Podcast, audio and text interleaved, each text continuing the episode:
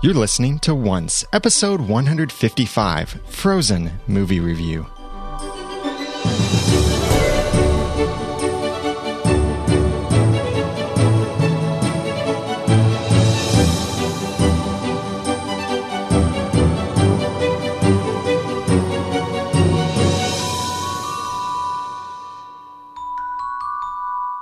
Welcome back to another episode of Once, the unofficial podcast for ABC's TV show Once Upon a Time. I'm Daniel J. Lewis. I'm Erin J. I'm Hunter. And I'm Jacqueline. And we're missing our fellow co host, Jeremy, tonight. He just wasn't feeling very well. And we told him the cold shouldn't bother you anyway, but it did. The frozen jokes are going to be flying like snowballs today, so just get used to it. He just didn't let it go. well, so season four is fast approaching. It's coming back on September 28th at 8 slash 7 Eastern or 7 Central.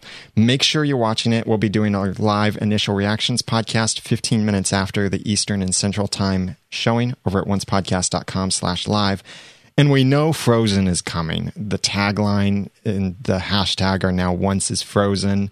And uh, a lot of stuff coming. Some really neat branding imagery coming for season three that really grasps this frozen branding look. So it's very fitting. Season four. Yeah, season four. I have mixed up saying season three and season four so many times because it just brain mush. It's all melting together. Oh it's the new season. How about that? yes, that's what I'll just say. It's the best season since last season. Maybe we'll see. But so a review of the movie Frozen seems very appropriate. If you haven't seen the movie and you don't want to be spoiled, then stop the podcast now. Stop watching Once Upon a Time. Go watch Frozen. Then come back and listen to the podcast. And if you haven't purchased Frozen yet and you want to, please use our affiliate link over at oncepodcast.com slash frozen. So as a whole, uh, let's start, Erin. What do you think as a whole of the movie Frozen? When you first saw it, what were your impressions? I loved Frozen. Um, I was really hesitant to see it actually because I had read a blog on this like feminist website that was talking about how the author of The Snow Queen usually was pretty like prejudiced against women. And then this was like the one fairy tale where he wasn't. And then Disney got a hold of it and that they were going to kind of butcher that and they were changing all the leads and they were going to make it not like a, a woman empowering movie. And then I ended up going to see it with Belle actually from you guys know her from the chat room because I was working where she lives and uh, we went on opening night and it was just it was amazing. I was so impressed with it. I was really sad that my sister was not there to watch it with me when I first saw it. But um, I loved it. I loved it. I've seen it a gazillion times since then. I quote it all the time. I'm like that annoying person with all the frozen stuff. Hunter, what about you? What did you think when you saw it? I absolutely loved it. It was halfway through the movie, and my husband leans over and he's like, I have to buy you the soundtrack now, don't I? and I said, Of course. So of course I got the soundtrack and I think it was like two weeks later I went to see it again in the theater with another friend who hadn't seen it yet. I pre-ordered it. I watched it twice the day it came out. I love this movie. Jacqueline, what did you think? Uh, I really like the movie. It took me forever to see it. I probably saw it in like April or May. And the only reason I ended up seeing it was because everyone over at the forums kept yelling at me for not seeing it yet. Um, and this was this was before season three ended, before we even knew that Elsa was in Storybrooke. And they just yelled at me every single day, "RG, have you seen it yet? Have you seen it yet?" So I finally went and saw the movie, and I really liked it. I don't think I'm as obsessed with it as Erin and Hunter. I've maybe seen it three or four times. Uh, I like it. It's much better than the trailer. The trailer for the film really put me off, but I thought it was a, a cute movie. Disney finally sort of got back into its swing. Yeah, it's one of those movies that it may not hit you at first and stick as much, but the more you watch it, the more it sticks. The more YouTube videos you see, the more the song sticks, and the more you want to hear of the song and parodies and different versions. And it, there are so many different versions of Let It Go out there. So many parodies, so many different things. Like there's a version where an, a singer sings it in the voice of different female singers, like Oh, that Celine is my Dion. favorite one. And my favorite one is this guy that does a great job imitating Disney and Pixar voices. Yes, Sings that one is hilarious. Yes. And we'll have these, in fact, a couple of these and maybe some more in the show notes that you can watch over at oncepodcast.com slash 155. When I first saw this, I'd been hearing people talk about Frozen and saying, oh, it's this great movie. You got to see it. And so Jenny and I were between either seeing Frozen or some other movie, but we opted for seeing Frozen and we were really glad that we did. Jenny really liked the movie and, and I enjoyed it too. I'm not really a musical kind of person, but I've really liked seeing Disney go back to their original roots of doing musicals. Mm-hmm. And I appreciate computer generated graphics. I used to do some 3D animation myself. So for a while, I wanted to see every single CG movie that came out. The Disney ones were kind of hit and miss, mostly miss, until Disney bought Pixar. And now that you start seeing executive producer John Lasseter more often, mm. the stories are much better. And Tangled was good and Frozen was great. And when I rewatched it, I was really hit by wow, they've done some great stuff here with the story, the twists, the songs are really good.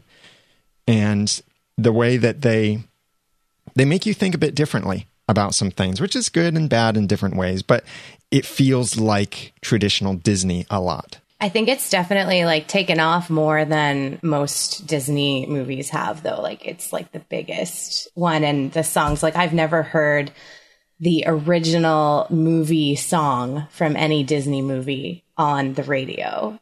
Uh, like I always hear like the you know the Demi Lovato cover. Like we always hear those covers on the radio of the various movies, but I this is the first time that I remember ever hearing the original one that was in the movie, and I remember being super psyched about that just because I've been a huge fan of Idina Menzel since uh, forever, like since she was in Rent uh, when I was way too young to ever know what Rent was, and then I was a huge fan of her solo stuff, but no, it wasn't really big. It was she never had like that the forum to make her music well known, even though it was amazing. And then walking through the grocery store and Idina Menzel comes on the radio, it's kind of amazing. Like, can't imagine how she feels about it, but it's really cool to have that as well. Yeah, they brought together some really good talent with this, some great acting talent and song talent.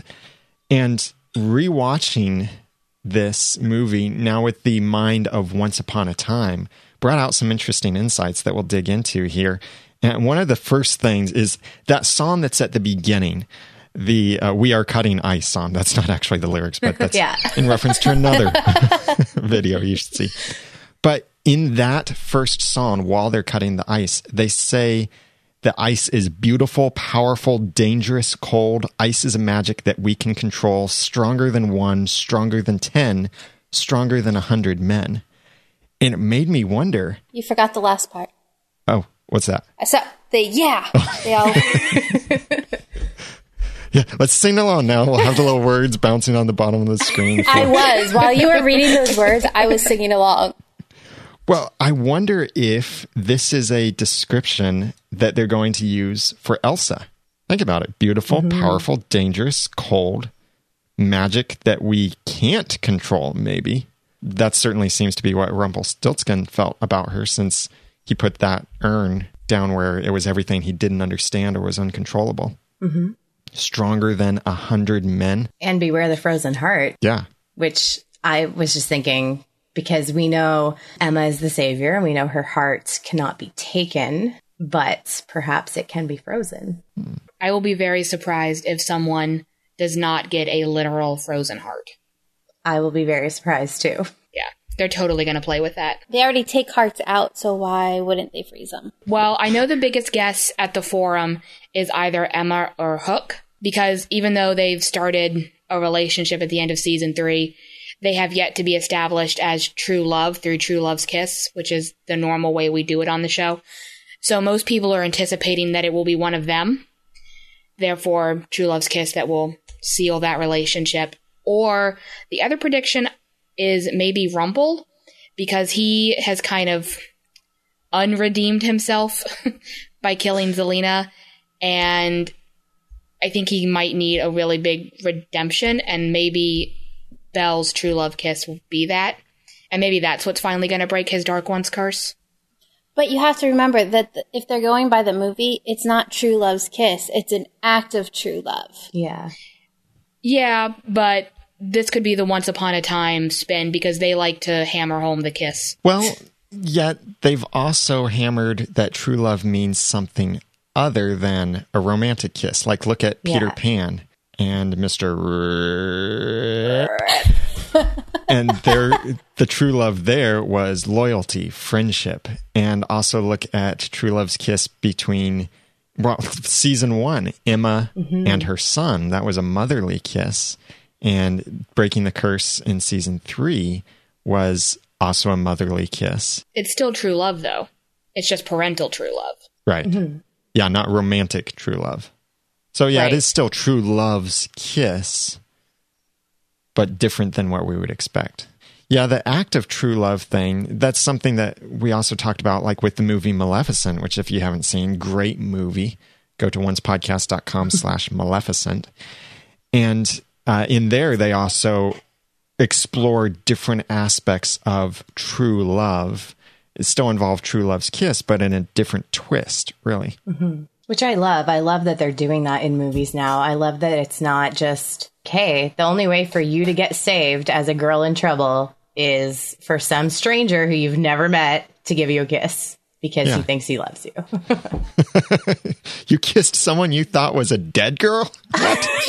That's not weird. you got engaged to someone you just met today?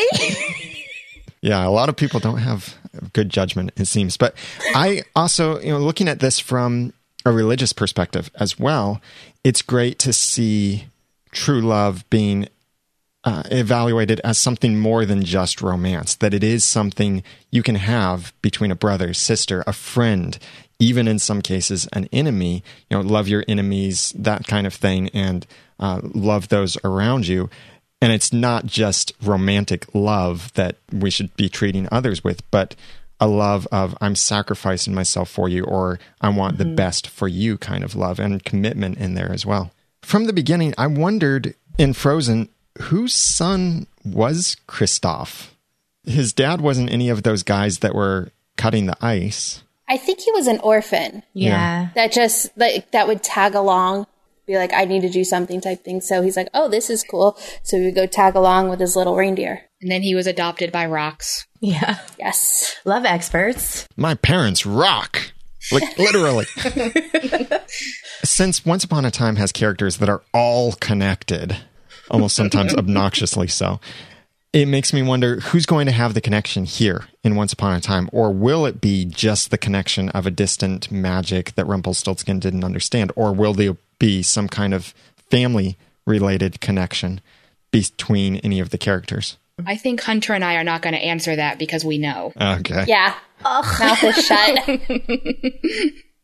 I have no idea. I'm trying to think. we talked about this last week uh, or two weeks ago, I believe. I stay spoiler free, so I don't know what you talked about, but I know some of our listeners are probably also saying, Dan, you always do this and that. Well, don't Yeah, worry. I I'm stay kinda spoiler free. That's why we have Hunter and Jacqueline here to talk about the spoilers. I'm kind of disappointed Daniel just told me Frozen was coming to once. Oh, sorry. Spoiler. I'm just kidding. I liked a lot about the movie, and it's not sacrificing my man card, I think, to say I like Frozen. It's it's a great work of art, a great piece, great dynamics in it. Certain things that we learn from the movie are complete. Well, actually, everything about the movie is completely different from the Hans Christian Andersen story that it's very, very loosely based on Yeah. the Snow Queen story, it has a troll, or it has trolls, and it has some snow, and it has ice, a frozen heart, It has a Snow has Queen. a lady right? called the Snow Queen. yeah. That's about it. Everything else, no characters share names with each other. Plot lines barely even touch at all. But it is an interesting story, the original Hans Christian Andersen one, in that it's in short synopsis here is trolls had this mirror that when you would look in this mirror, everything you would see through this mirror, the reflection of everything would look ugly. And so you would start treating everything ugly. And the trolls enjoyed doing this. And it was actually one troll that was called the devil. And he would take this higher and higher to more and more um, people with high virtue. And he took it all the way up into heaven, where then it shattered and rained down as kind of like snow and people inhaled the pieces of the mirror. That sounds deadly. But mm-hmm. it made them start looking at everything around them as ugly. Then there is this couple that's in love, and the guy inhales some of this stuff accidentally, and he starts looking at his uh, love interest as uh, she's ugly, and he starts treating her badly. And then he runs off. Snow Queen comes in, takes him prisoner holds him prisoner there until he can arrange this ice in the word eternity and then something else happens and the dust the mirror dust comes out of him and the mirror dust falls down in the word eternity. Spoiler by the way. And so he's then supposed to be let go by the snow queen but she's gone and off. So it, it's a neat story but nothing to do with frozen. Not really no. However i think it could have more to do with once upon a time because we've seen Once Upon a Time give backstory when there has been none, like Dreamy.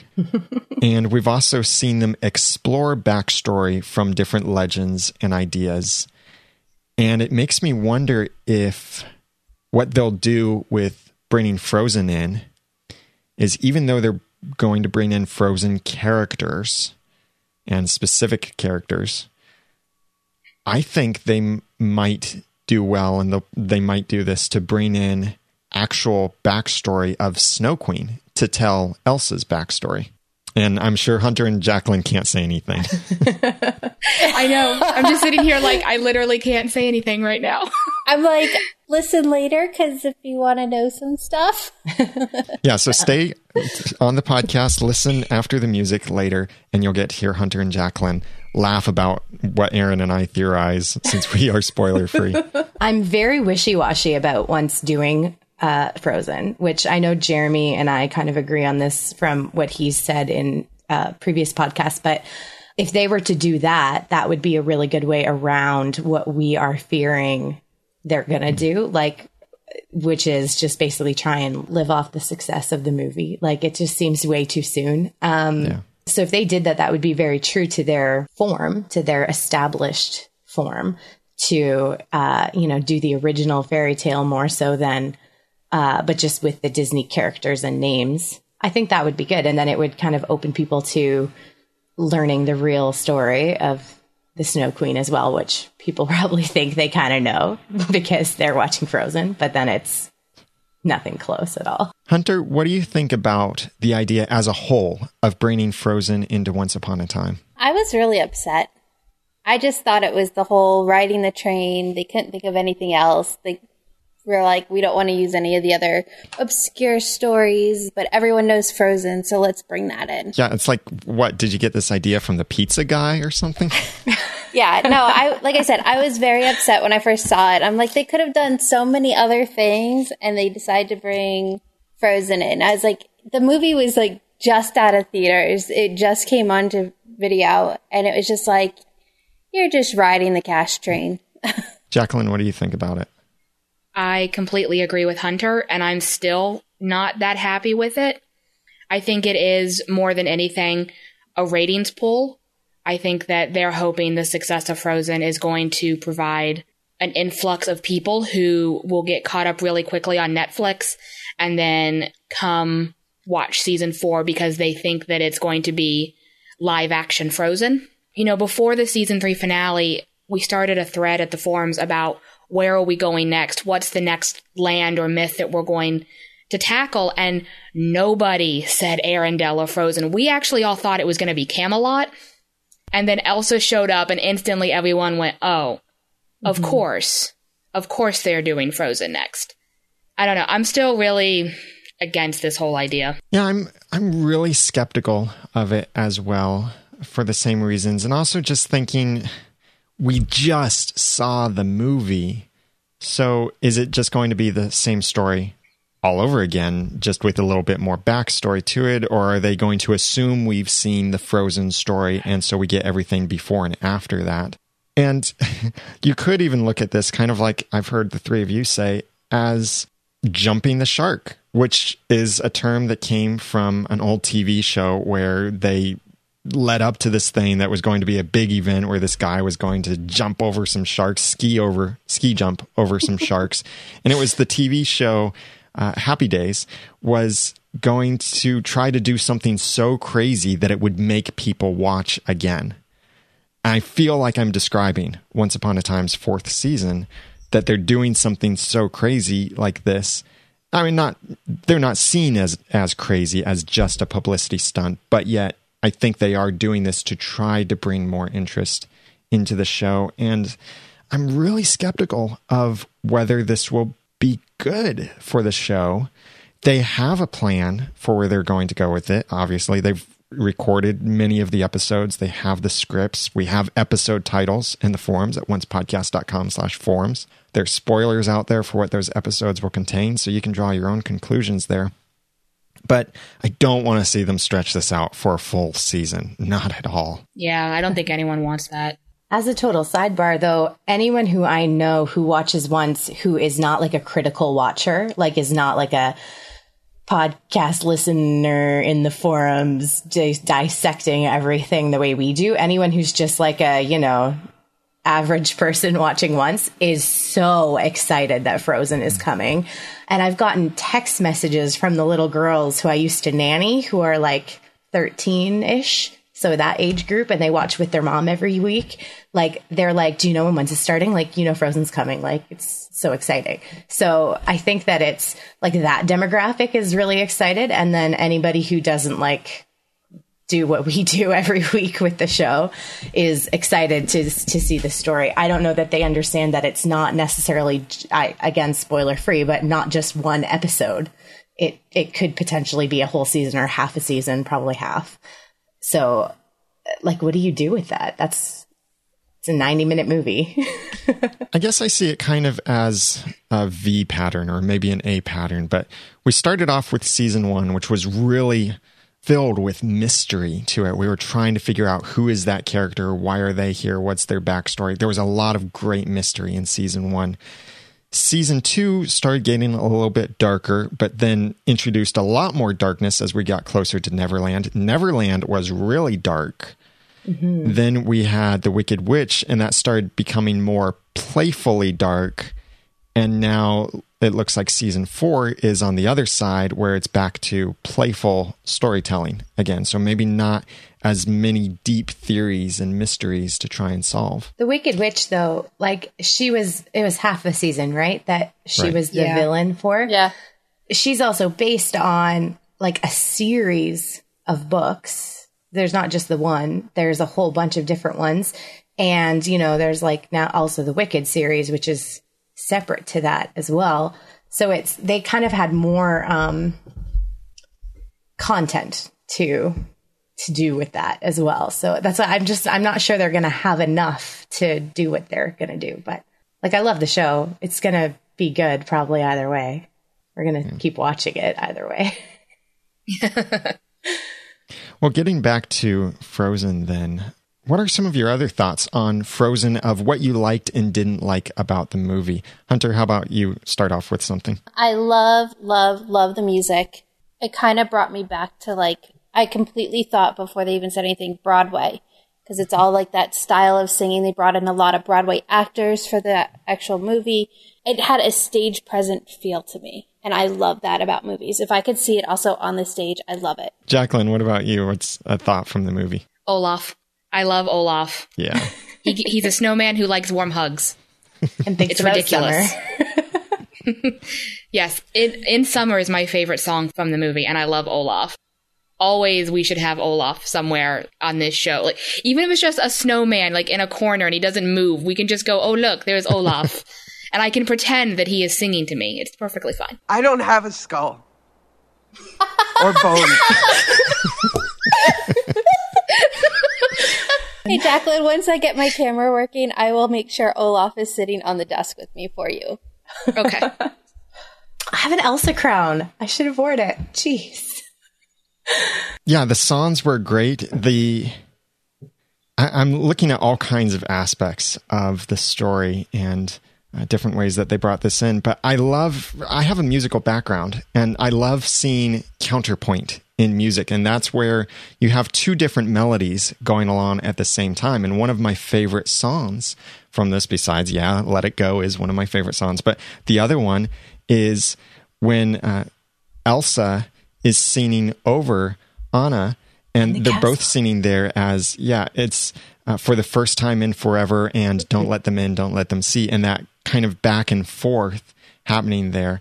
I really like that part. Do you mean the reprise or the first one, like in the ice castle or in the home castle? The first one in the home castle oh, okay. when they've opened the gates. I like that part, but my favorite song is number eight, which is the reprise. when she blasts Anna through the heart. Yeah, well, that's not why, but no, no, it's a good musical n- number. I agree. Yeah. I like the detail where everything about Elsa's magic, including even things that weren't her magic, but design on her clothing, on Anna's clothing in the castle, everything was either based on a snowflake in some way or six sided in some way, or it had the the wispy snow pattern to it. So it was one or the other. And really neat how they maintained that consistency, building it on top of her magic that way. I never noticed that. This is a movie that didn't have a clear villain. I mean, yes, Elsa was the villain of the movie. Well, no, I wouldn't. Hans. Yeah, I wasn't going to say that. Yeah, no, it's Hans. Well, yeah, but you don't discover Hans as the villain until the end. Until you rewatch it. But that's what's so awesome about it. and then you you pick up on things that you didn't pick up on the first time.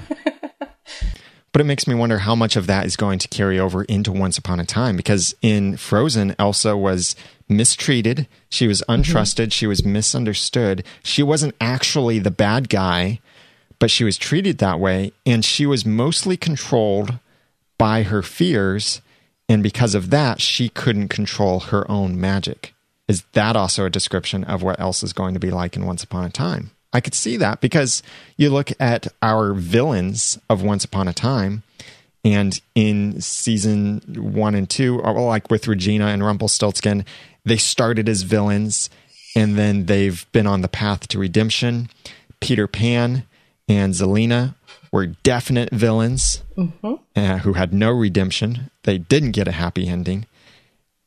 And Elsa is maybe just misunderstood, not actually a villain, but she's done some bad things unintentionally. Yeah, I pretty much think that's exactly what they're going to do. I think they're going to keep that as true to Frozen as possible because even in some interviews right after season three ended with Adam and Eddie, they talked about how the way the movie Frozen depicted Elsa is just so close to what they've been doing on Once Upon a Time with the misunderstood villains who have tragic backstories, who are just scared, who just need love, etc., etc. So, yeah, I expect they're going to keep Elsa very close to that. I really relate Elsa to Emma in the sense of just like it makes me think of Ugly Ducklings, just where you know people have this story and they don't want to share it because they're afraid that it's going to change everything, and that's exactly what Elsa was experiencing. Like that's even her lyrics: conceal, don't feel, put on a show, make one wrong move, and everyone will know. And like not to let people in, and that that's going to protect you, which is what Emma that was kind of her MO the whole first season is like, don't let anybody in. Don't let anybody see who I really am. Um, because then they're going to know, they're going to know my story and they're going to, you know, have that, that control over her. And then it ends up that you don't get what you need because you're not letting people give you what you need. So it's, I, and I know both stories are Hans Christian Andersen. So I know that that's probably a uh, why it's it's definitely similar. But uh, I just love, I love that song and like those lyrics and how powerful they are outside of the context of it being a Disney movie, outside of the context of it being a fairy tale. Just everybody kind of has a story and has a past and not necessarily everyone is able to share it. And the damage that that can do to a person is very poignant. Yeah. Alias Escape in our chat room while we're recording this said the thing about Hans is he's an everyday villain that you can meet on the street. Men who will use and abuse a woman because they love themselves and their own interests more. And also, Matthew Paul was pointing out that uh, here Hans has been wanting to rule a kingdom, seemingly for his entire life, rule a kingdom that isn't his. Well, because he knows that he could never be the ruler of his kingdom because he has 12 older brothers. Right. So there are 12 people in line before him. I found myself when I was rewatching the movie, knowing the ending. I, I kept wondering, was it his plan all along? At what point did he decide, yes, this is how I'm going to go with things? Did he have this planned out ahead of time? I was way over analyzing Frozen, and you are probably thinking, yes, Daniel, you overanalyze everything. But there's a line. That's why I do this podcast. You picked up on the clothing. Come on. yeah. But there's a line that Hans says in Love is an Open Door that everyone's pointed out where he like motions to Anna's kingdom or Elsa's kingdom and says, I've been searching for a place of my own or something. What, what's the line? Yeah. Um, Th- I think that's exactly what you yeah. said. So then everyone pointed that out. They're like, case in point, like he he was honest the whole time, and you could tell in that song that he was totally, you know, making stuff up, sandwiches. That's what I was gonna say. No, you weren't. Like, who doesn't realize that? Who would say sandwiches? So I've got a theory that uh, this one's coming from the forums. It's one we've been talking about. And in the movie Frozen, Elsa casts an eternal winter over Arendelle. And one of the things people are playing with is the idea that in Once Upon a Time, if this happens in the Enchanted Forest, it is the harshest winter when Snow was born, and that somehow Elsa and Snow might have a connection. I like that. I do too. Or what about Elsa and Snow's mom? If Snow was just Yeah. a baby, Yeah, maybe. We haven't heard that much about Eva and like where she came from, so if Eva was nice by then, which we're assuming she was, right? She was kind of a brat earlier. yeah. And then if she was nice by then, maybe she was the one who helped like get Elsa out of. Wait, could they be sisters? I don't want to ah. hear something like that. They both start with E. Yeah. They look nothing alike, but neither do Anna and Elsa really. okay, I love in the chat room that the theory could be bunnies. Did you get that reference? that is just hilarious. Everybody gets that reference. Snow bunnies, to be specific.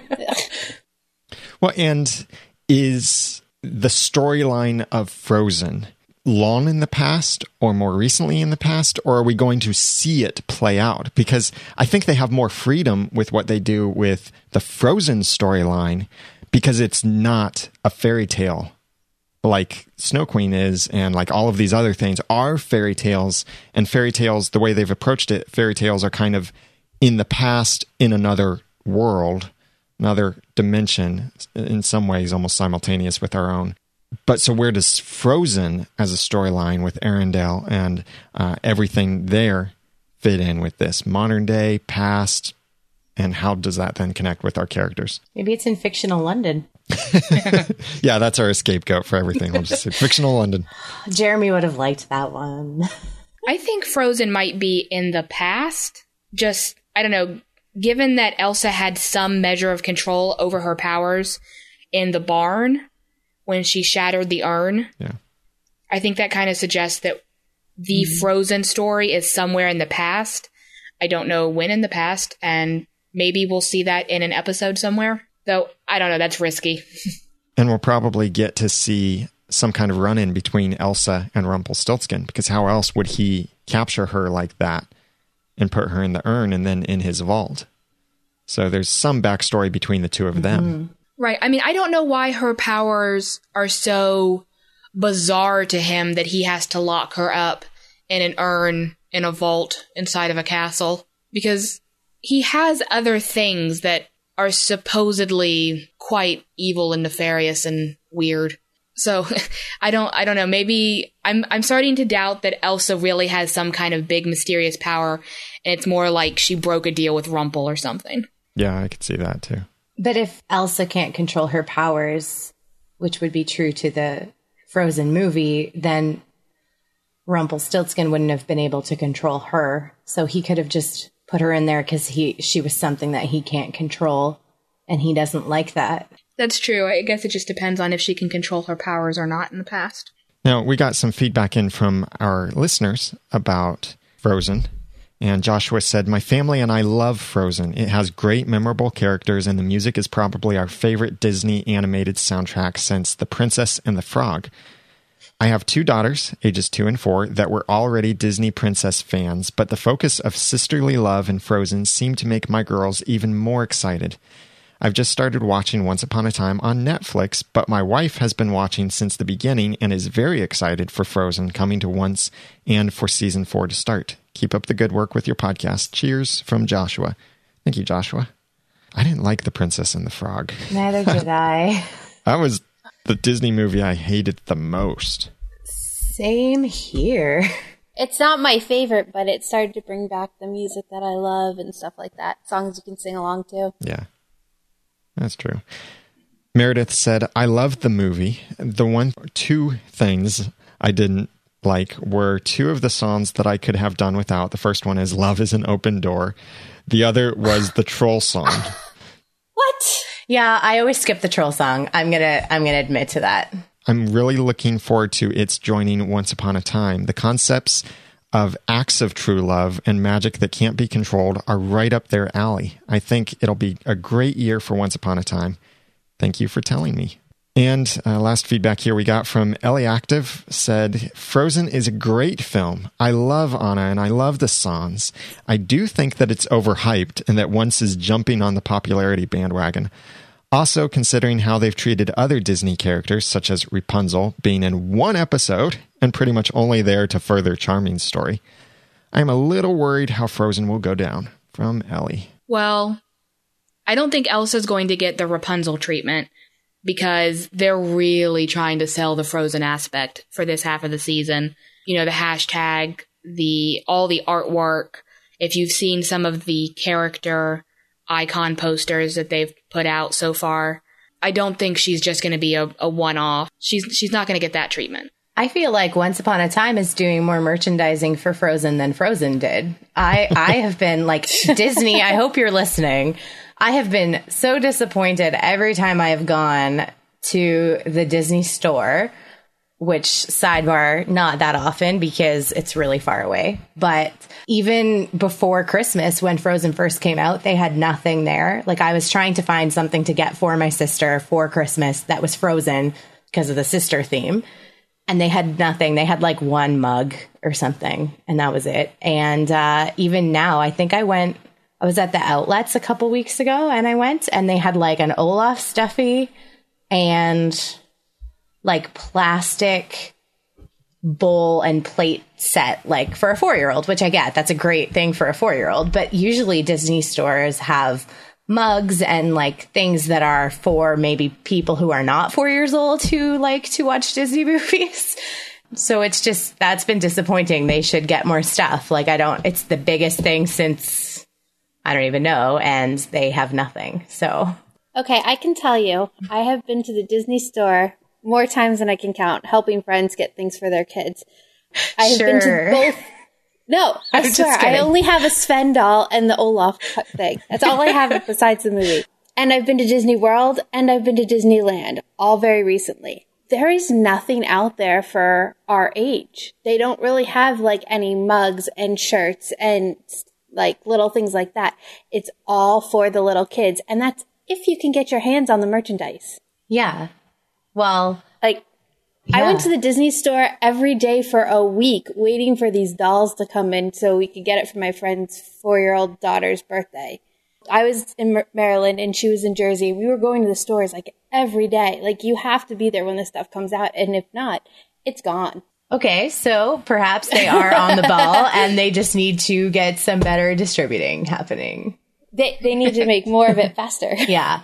I don't even know. I don't even know how. Like, I got the. I have an Elsa crown that my friend bought me for my birthday and gave it to me on my birthday, and it was really cute because then I wore it all weekend because it was my birthday weekend.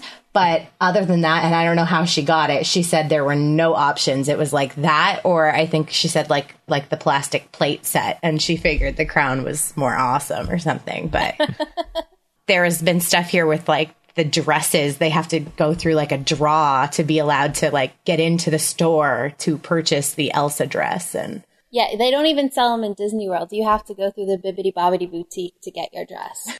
daniel's like i don't need to know this stuff i mean for little I'm kids like, the don't elsa dresses for little kids Okay, let, let me let me represent the guys again here. There were swords in this movie, and that was really cool. Sword fights and a big monster. But speaking of the big monster, yeah. Marshmallow. shout out to veronica mars fans So Elsa can create life.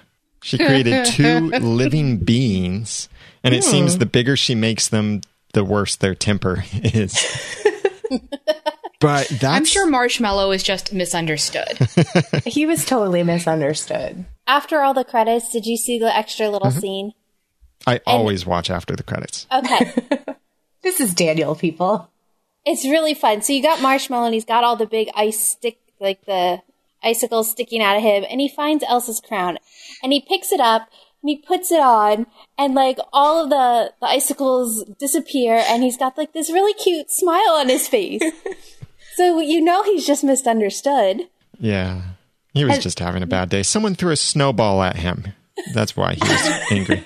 yeah he, uh, to a creature made of snow it's very But offensive If Elsa can create life in Frozen, which they completely brush over, and videos make fun of that fact, is that going to be something they'll bring into Once Upon a Time where, wow, this lady can create life or maybe bring life? Uh, Daniel, maybe? Resurrect Daniel again? No, we're not going there. thank Do you you really think ABC would pass up the opportunity to use an insane amount of CGI? Because I don't. Yeah, that's true. We'll probably see someone frozen into ice again instead of the porcelain thing that we've been seeing a couple mm-hmm. times before. Has anybody read anything about, like, I know I just said shout out to Veronica Mars fans. Does anyone know if that was actually an intentional?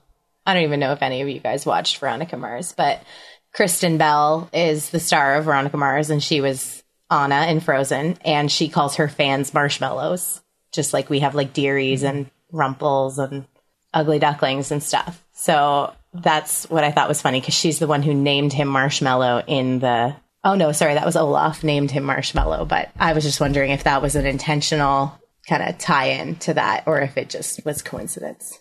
Probably was intentional. I wouldn't be surprised if it was. The Veronica Mars Kickstarter movie and stuff had just been.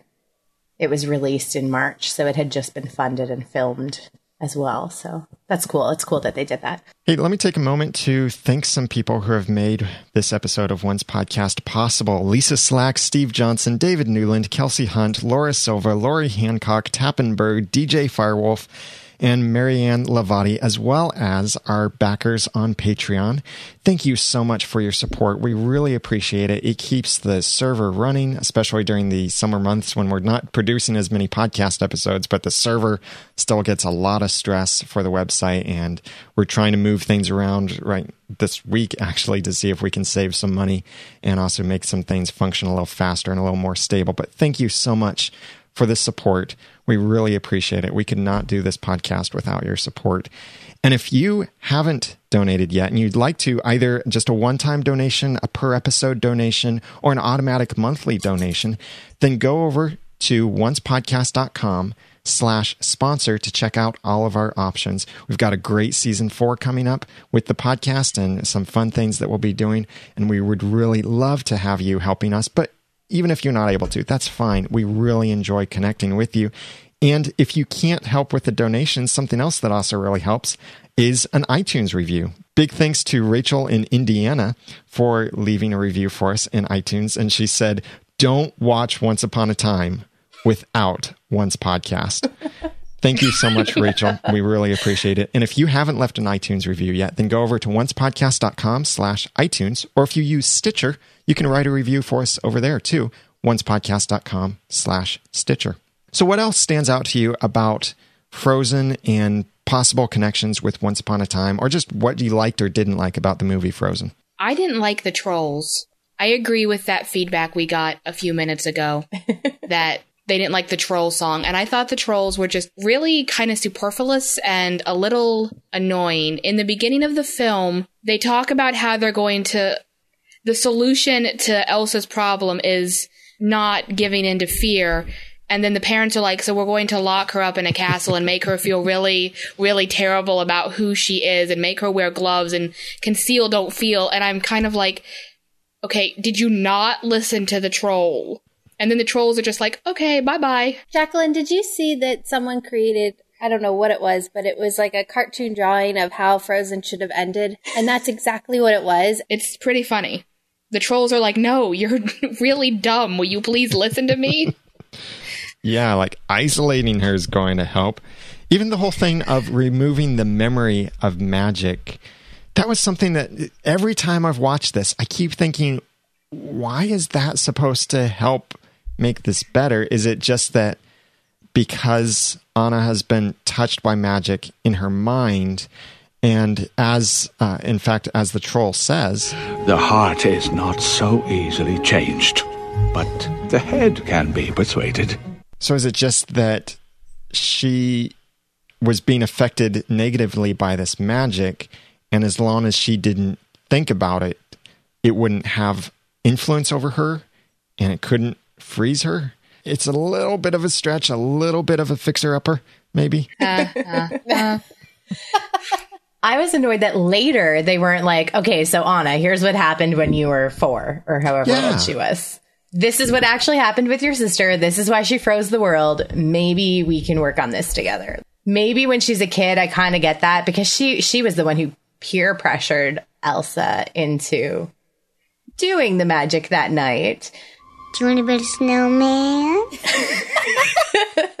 That is probably my favorite scene of the movie, but well, the sky's awake. That that line is probably my favorite. But she peer pressured her, so maybe it was just to like take that pressure off of Elsa that she needed to also appease her sister.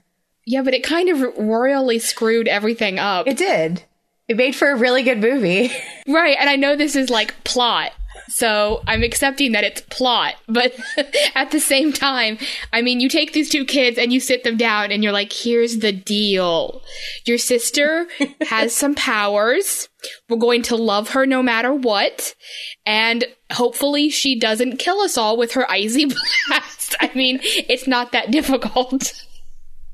But instead, they're like, we're going to put her in a locked room with gloves and tell her that she's not allowed to touch anything. Well, you know, Disney movies and parenting do not necessarily tend to go hand in hand. but without Conceal Don't Feel, we wouldn't have let it go, which won an Oscar. Yeah, because of the wickedly talented Adele Dazeem. There are a lot of things about Frozen that I think are positive and good to learn from. And at the same time, I think there are some bad messages that could be taken from this. But the same thing applies to any movie, really. You could take good from it, take bad from it. Some of the things uh, in Frozen specifically is thinking that, well, f- the only way to have freedom is no rules whatsoever. And that's a dangerous thought. But then it's a good thought to realize fear is the enemy and love is more powerful than fear. Uh, there's even a Bible verse that says, perfect love casts out fear, and there is no fear in love. And so there are pluses and minuses to this, and that's always going to be the case with anything that you watch, and a lot depends on your own worldview as well. But I think Frozen is a great story on its own. We'll see how it does in Once Upon a Time. Olaf is amazing. He's a little delusional. People, some people are worth melting for. Yes, that lo- okay. Once upon a time, if you do anything this season, I'm begging you, put that line in there somewhere. Which one? some people are worth melting for. Oh, that's good. and if it is said by an adorable little snowman who Bonus points. likes warm hugs, it's even better. I like uh, winter's a good time to stay in and cuddle, but put me in summer and I'll be uh, I'll be a happy snowman. Well, we are going to close down this conversation. And this is your opportunity, though, to continue the conversation by going over to oncepodcast.com slash 155 and comment on our show notes what you're looking forward to with Frozen coming into Once Upon a Time, what you hope will be coming, uh, regardless of spoilers out there, what you'd like to see. And if you want to talk about spoilers and dig a lot more, check out our forums over at oncepodcast.com slash forums. Once Upon a Time returns on Sunday, September 28th at 8, 7 Central. So make sure you're able to watch it if you can. The season four premiere. We'll be having our live chat during the Eastern and Central Time airing of the show, and then our live initial reactions podcast 15 minutes after.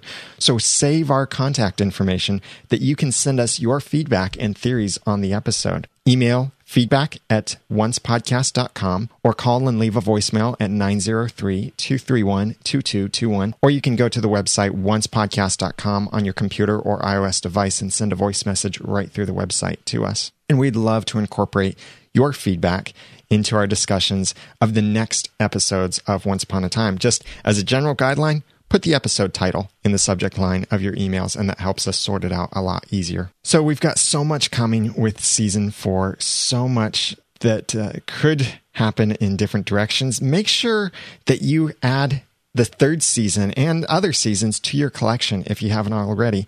You can go to oncepodcast.com slash season one or season two or season three and purchase each of those seasons. And then when season four is available to purchase, that will be the same URL. We haven't heard anything about a third season soundtrack, which is surprising. or a Wonderland soundtrack, which is sad. A Wonderland release on Blu-ray That's Oh, and that too, happen. yeah. DVD. Nothing. That's never going to happen. Yeah. What? It's not even going to be on Netflix. I yeah, we Matt. Uh, Matthew Paul, my other moderator, and I, we were talking about this the other night, and chances are producing a DVD, giving it to Netflix, or producing any kind of soundtrack would probably cost them more money than Wonderland made altogether since the ratings were so low. Hmm. I doubt we'll ever get anything from it. Where is Jeremy when you need him on his soapbox about how the reviews for that show have not even come yet because people don't watch TV that way anymore? It's a mini series. It should be out on DVD now. and they might make more money from the DVD and Blu-ray sales than they did from the actual movie. That's been the case with many other with the actual TV show, but that's been the case with several other TV Yeah. shows or movies that made all of their money on the follow-up sales instead of the actual release. Empire Records. Yeah. Because it's an open and closed story in and of itself. Like di- ABC has released so many half seasons of shows that end on a cliffhanger and then got canceled. I don't know why they can't release this show that was actually meant to be that way in the first place. Well, maybe they will. I just, I don't know. I think we would have heard something by now, unfortunately. Let's all send them a s'more in the mail or something. Well, we would love to connect with you on our social networks, and you can follow the show on Twitter at Once Podcast and follow each of us individually. I'm Daniel J. Lewis on Twitter at The Ramen Noodle. I'm Erin J, and I'm on Twitter at Erin J Cruz. I'm Hunter Hathaway on Twitter at Bit of Pixie Dust. I'm Jacqueline, and you can follow me on Twitter at punk underscore bunny underscore 87. And also follow Jeremy, who will be joining us for our next podcast episode on Twitter at Phlegon, P H L E G O N. This podcast would not be possible without so many great volunteers helping us out. And big thanks to Corbin for sorting our feedback, Jack for writing our show notes, John Buchanan for editing our episodes, Hunter and Jacqueline for providing spoilers. You'll get to hear those in a moment. Jacqueline and Matthew Paul for moderating the forums, Jacob for help with screenshots, Keb for managing our timeline, Aliascape and Erin J moderating the chat room, Jeremy, Erin, Hunter, and Jacqueline hosting the podcast and you being part of this great community. So until next time, remember, like an agile peacock, like a chicken with the face of a monkey, I fly. And thanks for listening.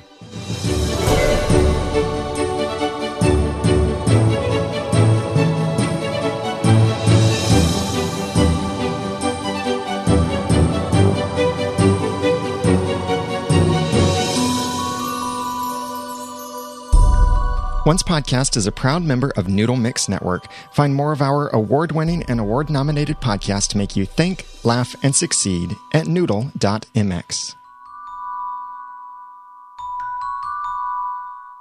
Big thanks to our sponsors for this episode of Once Podcast. If you'd like to be one of them and be like a co-producer with us of the podcast, then please go to oncepodcast.com slash sponsor. You can sponsor an individual episode or each episode as it comes out. You can make an automatic monthly donation or just a one-time donation. Every little bit helps. Check out your options over at oncepodcast.com slash sponsor. Hi everyone, Hunter here, And this is Jacqueline. and we've got your spoilers for Once podcast. So we're coming up on episode one, A Tale of Two Sisters, and we have finally got the synopsis of it. Did you read it? I did. A scared and confused Elsa finds herself in Storybrooke and fearful of the intentions of its residents creates a powerful snow monster for protection. With Robin Hood's wife Marian back in the picture, Regina wonders if her happily ever after with the former thief has been completely squashed. While on their honeymoon, Mr. Gold finds an intriguing object that makes him question whether or not he should officially give Belle control over the dagger that makes him the Dark One. And Hook is dismayed to discover that Emma seems to be avoiding him while she tries to help comfort Regina after being the one responsible for bringing Marian back from the past and into Storybrooke. Meanwhile, in Arendelle of the past, as Elsa's sister Anna's wedding to Kristoff nears, Anna discovers that their parents, who died on the ship during a violent storm, were headed to a mysterious destination in a quest that may have held a secret to containing Elsa's out of control ice powers. And against Elsa's wishes, Anna wants to finish their journey to find out what they were looking for. To answer something we were talking about in the podcast, the movie Frozen happened not only in the past, but it happened in the past that we aren't seeing in episode 401. Correct. So the episode is going to pick up where the movie left off. In fact, I'm going to go ahead and lay down some bets that the very first scene is going to be that clip we got at Comic Con of Elsa and Anna at their parents' grave talking. Yes, I'm gonna. So, I'm gonna think yeah. that too. And I think it probably might take place like a year or so after the movie, considering that they're planning for the wedding. Yeah. And there's no one really new coming as guest starring that we wouldn't have already known. We do know that Sidney Glass will be back in this episode. Mm-hmm. We've got a nobleman, a regal woman, Roland, uh, Robin Hood's son will be there, Little John, and everyone else is people who we have already knew that were going to be in this season. So Yes. I will save you all from reading names. Well, speaking of episode 401, the promotional pictures for that episode have come out. Mhm. And there are a lot of them, and most of them are of Arendelle and are of Elsa, Anna, Kristoff, and Sven, the reindeer, Of course. who real name is Jack. Yes, I was going to the say way. that in the casting news that Sven will be played by Jack. Yes. He's Jack the reindeer. that must have been an interesting casting call though. Yeah. Just bringing a whole bunch of reindeers and which one which one's got is better photogenic? Is most photogenic. So the pictures, pretty basic. Some of them we've actually seen over the summer before. There are a few where Elsa appears to be looking at a book, and I don't know if the book is going to be significant, but the fact that they show her with it might mean something. Yeah, I. Um, and th- and then there are a few of Captain Hook and Emma in Storybrooke with probably looking at the giant snow monster, the marshmallow. And then it looks like we're going to have a full on Robin, Marian, Regina, Emma confrontation outside of Granny's. and you know it's coming, so Yes. most of the stuff that we did find out in that in the synopsis was covered in the TV guide article where they were on the cover this past week. Yes, they are on the cover this week, Elsa and Anna in a very classic frozen pose. So you can go out and pick up that magazine. There are some more pictures on the inside as well. And we did find out two big things about the season. The Enchanted Forest is conveniently adjacent to Arendelle Of course. because Of course they all is. are next to each other, and it's just you know a half a day by horse to get anywhere. I'm convinced that the kingdoms are really just castles on a tiny piece of land. like th- there are no kingdoms inside the enchanted forest at this There- point. there can't be no. And unfortunately, there will be no Olaf in the show. I cry. I cry But- sad tears. But he does get a shout out, so maybe he gets his lines put in there somehow. Yes, I hope so. I found a quote by Adam Horowitz. I don't know if you have the same one. I've got very, very specific spoilers, but nothing general. Oh, how about we're going to find out a lot more about Emma's childhood. In the first half of Yep. the season, we're going to see more of Emma's past than I think we've seen in all the previous seasons combined. Yes. So uh, the popular theory there is that we're going to see her her very first couple years um, when she had a family. And if, if you remember in the pilot, she told Henry that she had a family until she was three, and then they sent her back to the orphanage. So we think that we might get some of that story this season. Yes, that'd be really cool to see. Yeah, agreed. There was one thing about Will Scarlet that he would not be in Storybrooke if all was not well in Wonderland. I don't know what that means. There are some people who are wondering where um, Anastasia is and if she's even alive at this point. But it sounds like Will's visit to Storybrooke is because there's something wrong in Wonderland. There's also going to be no Dr. Whale in the first 11 episodes of the season. Oh, So, yeah, no Dr. Whale in season 4A, but they do want him to maybe pop in for season 4B, the second half, because he's working on a show right near where they film. So if they need him, they can always pick him back up. very cool. We do have some casting news this week. Mm hmm Frances O'Connor has been cast as Belle's mother, Colette. Yep, and she's going to be appearing in episode 406, which is entitled Family Business. Yep, she'll Um, be in a flashback. It's a flashback, but they did say that they are keeping the option of bringing her back open. Yes. maybe this season. It's very possible, though, of course, that Belle's mother is dead because everybody has to have a dead parent on this show. If not one, both of them. So, Yeah. So, or we watch I- them die, you know. oh, of course, of course. And Elizabeth Mitchell. We now officially know who she will be. Yep, go ahead. The Snow Queen. Yeah, there's no doubt. As if the photos we got a few weeks ago weren't enough confirmation of her in her Yeah. very Snow Queen outfit. She's, of course, going to be the Snow Queen. Well, yeah, they were keeping it under under wraps for a while, but it's official. Speaking of the Snow Queen, episode 407 is written by Adam Horowitz and Eddie Kitsis, and it is called The Snow Queen. That will probably be an Elizabeth Mitchell character centric, Yes. most likely. You will find And out why I'm- she is damaged and misunderstood. And I'm thinking it's going to lead that episode will probably be more like the actual story of the Snow Queen. Yeah, I think so. Because given that and the fact that two episodes before that, um, episode 405 is called Breaking Glass. And if you were listening to the podcast, then Daniel told us the story of the original Snow Queen and how there's um, a looking glass, a mirror that shatters. I think they're actually going to play off of this a little bit, and something might happen to Sidney. Yeah, that'd be really cool. Okay, so first, we do have another casting call for episode 407, and this is for a middle sister that is blonde and blue eyed.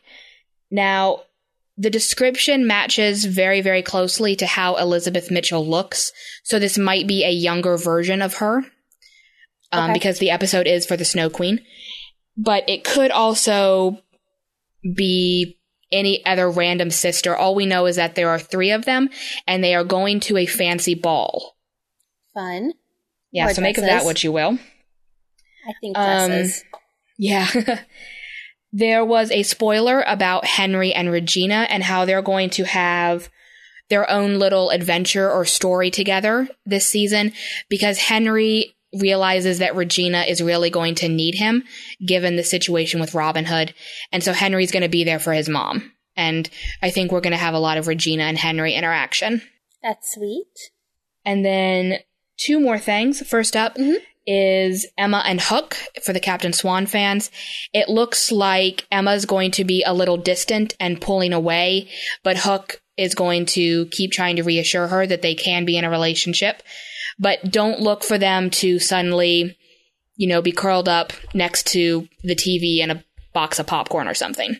They might go on a few dates, of course, but it's it's Storybrooke, so things happen. Yes. And then finally, one last piece here. We got some new filming shots just last night. And they were all together in Granny's, and we saw Belle and Elsa filming with Emma and Hook. And actually, Belle and Elsa have been filming together quite a bit, which is pleasantly surprising, since Belle is usually stuck inside Mr. Gold's shop. I think So- it's sweet. I mean, she Belle knows more about probably what Elsa's going through than others because she was like lost when she came back. Mm hmm She was also kept in a small dark room by Rumpelstiltskin. So they they have a lot in common, these two girls. Well, we hope you guys enjoyed that, and we will be back in two weeks after the premiere of episode one with more spoilers for you. I'm Hunter. You can follow me on Twitter at Bit of Pixie Dust. I'm Jacqueline, and you can follow me at punk underscore bunny underscore 87. And that's it for this week. Till next time. Bye, guys.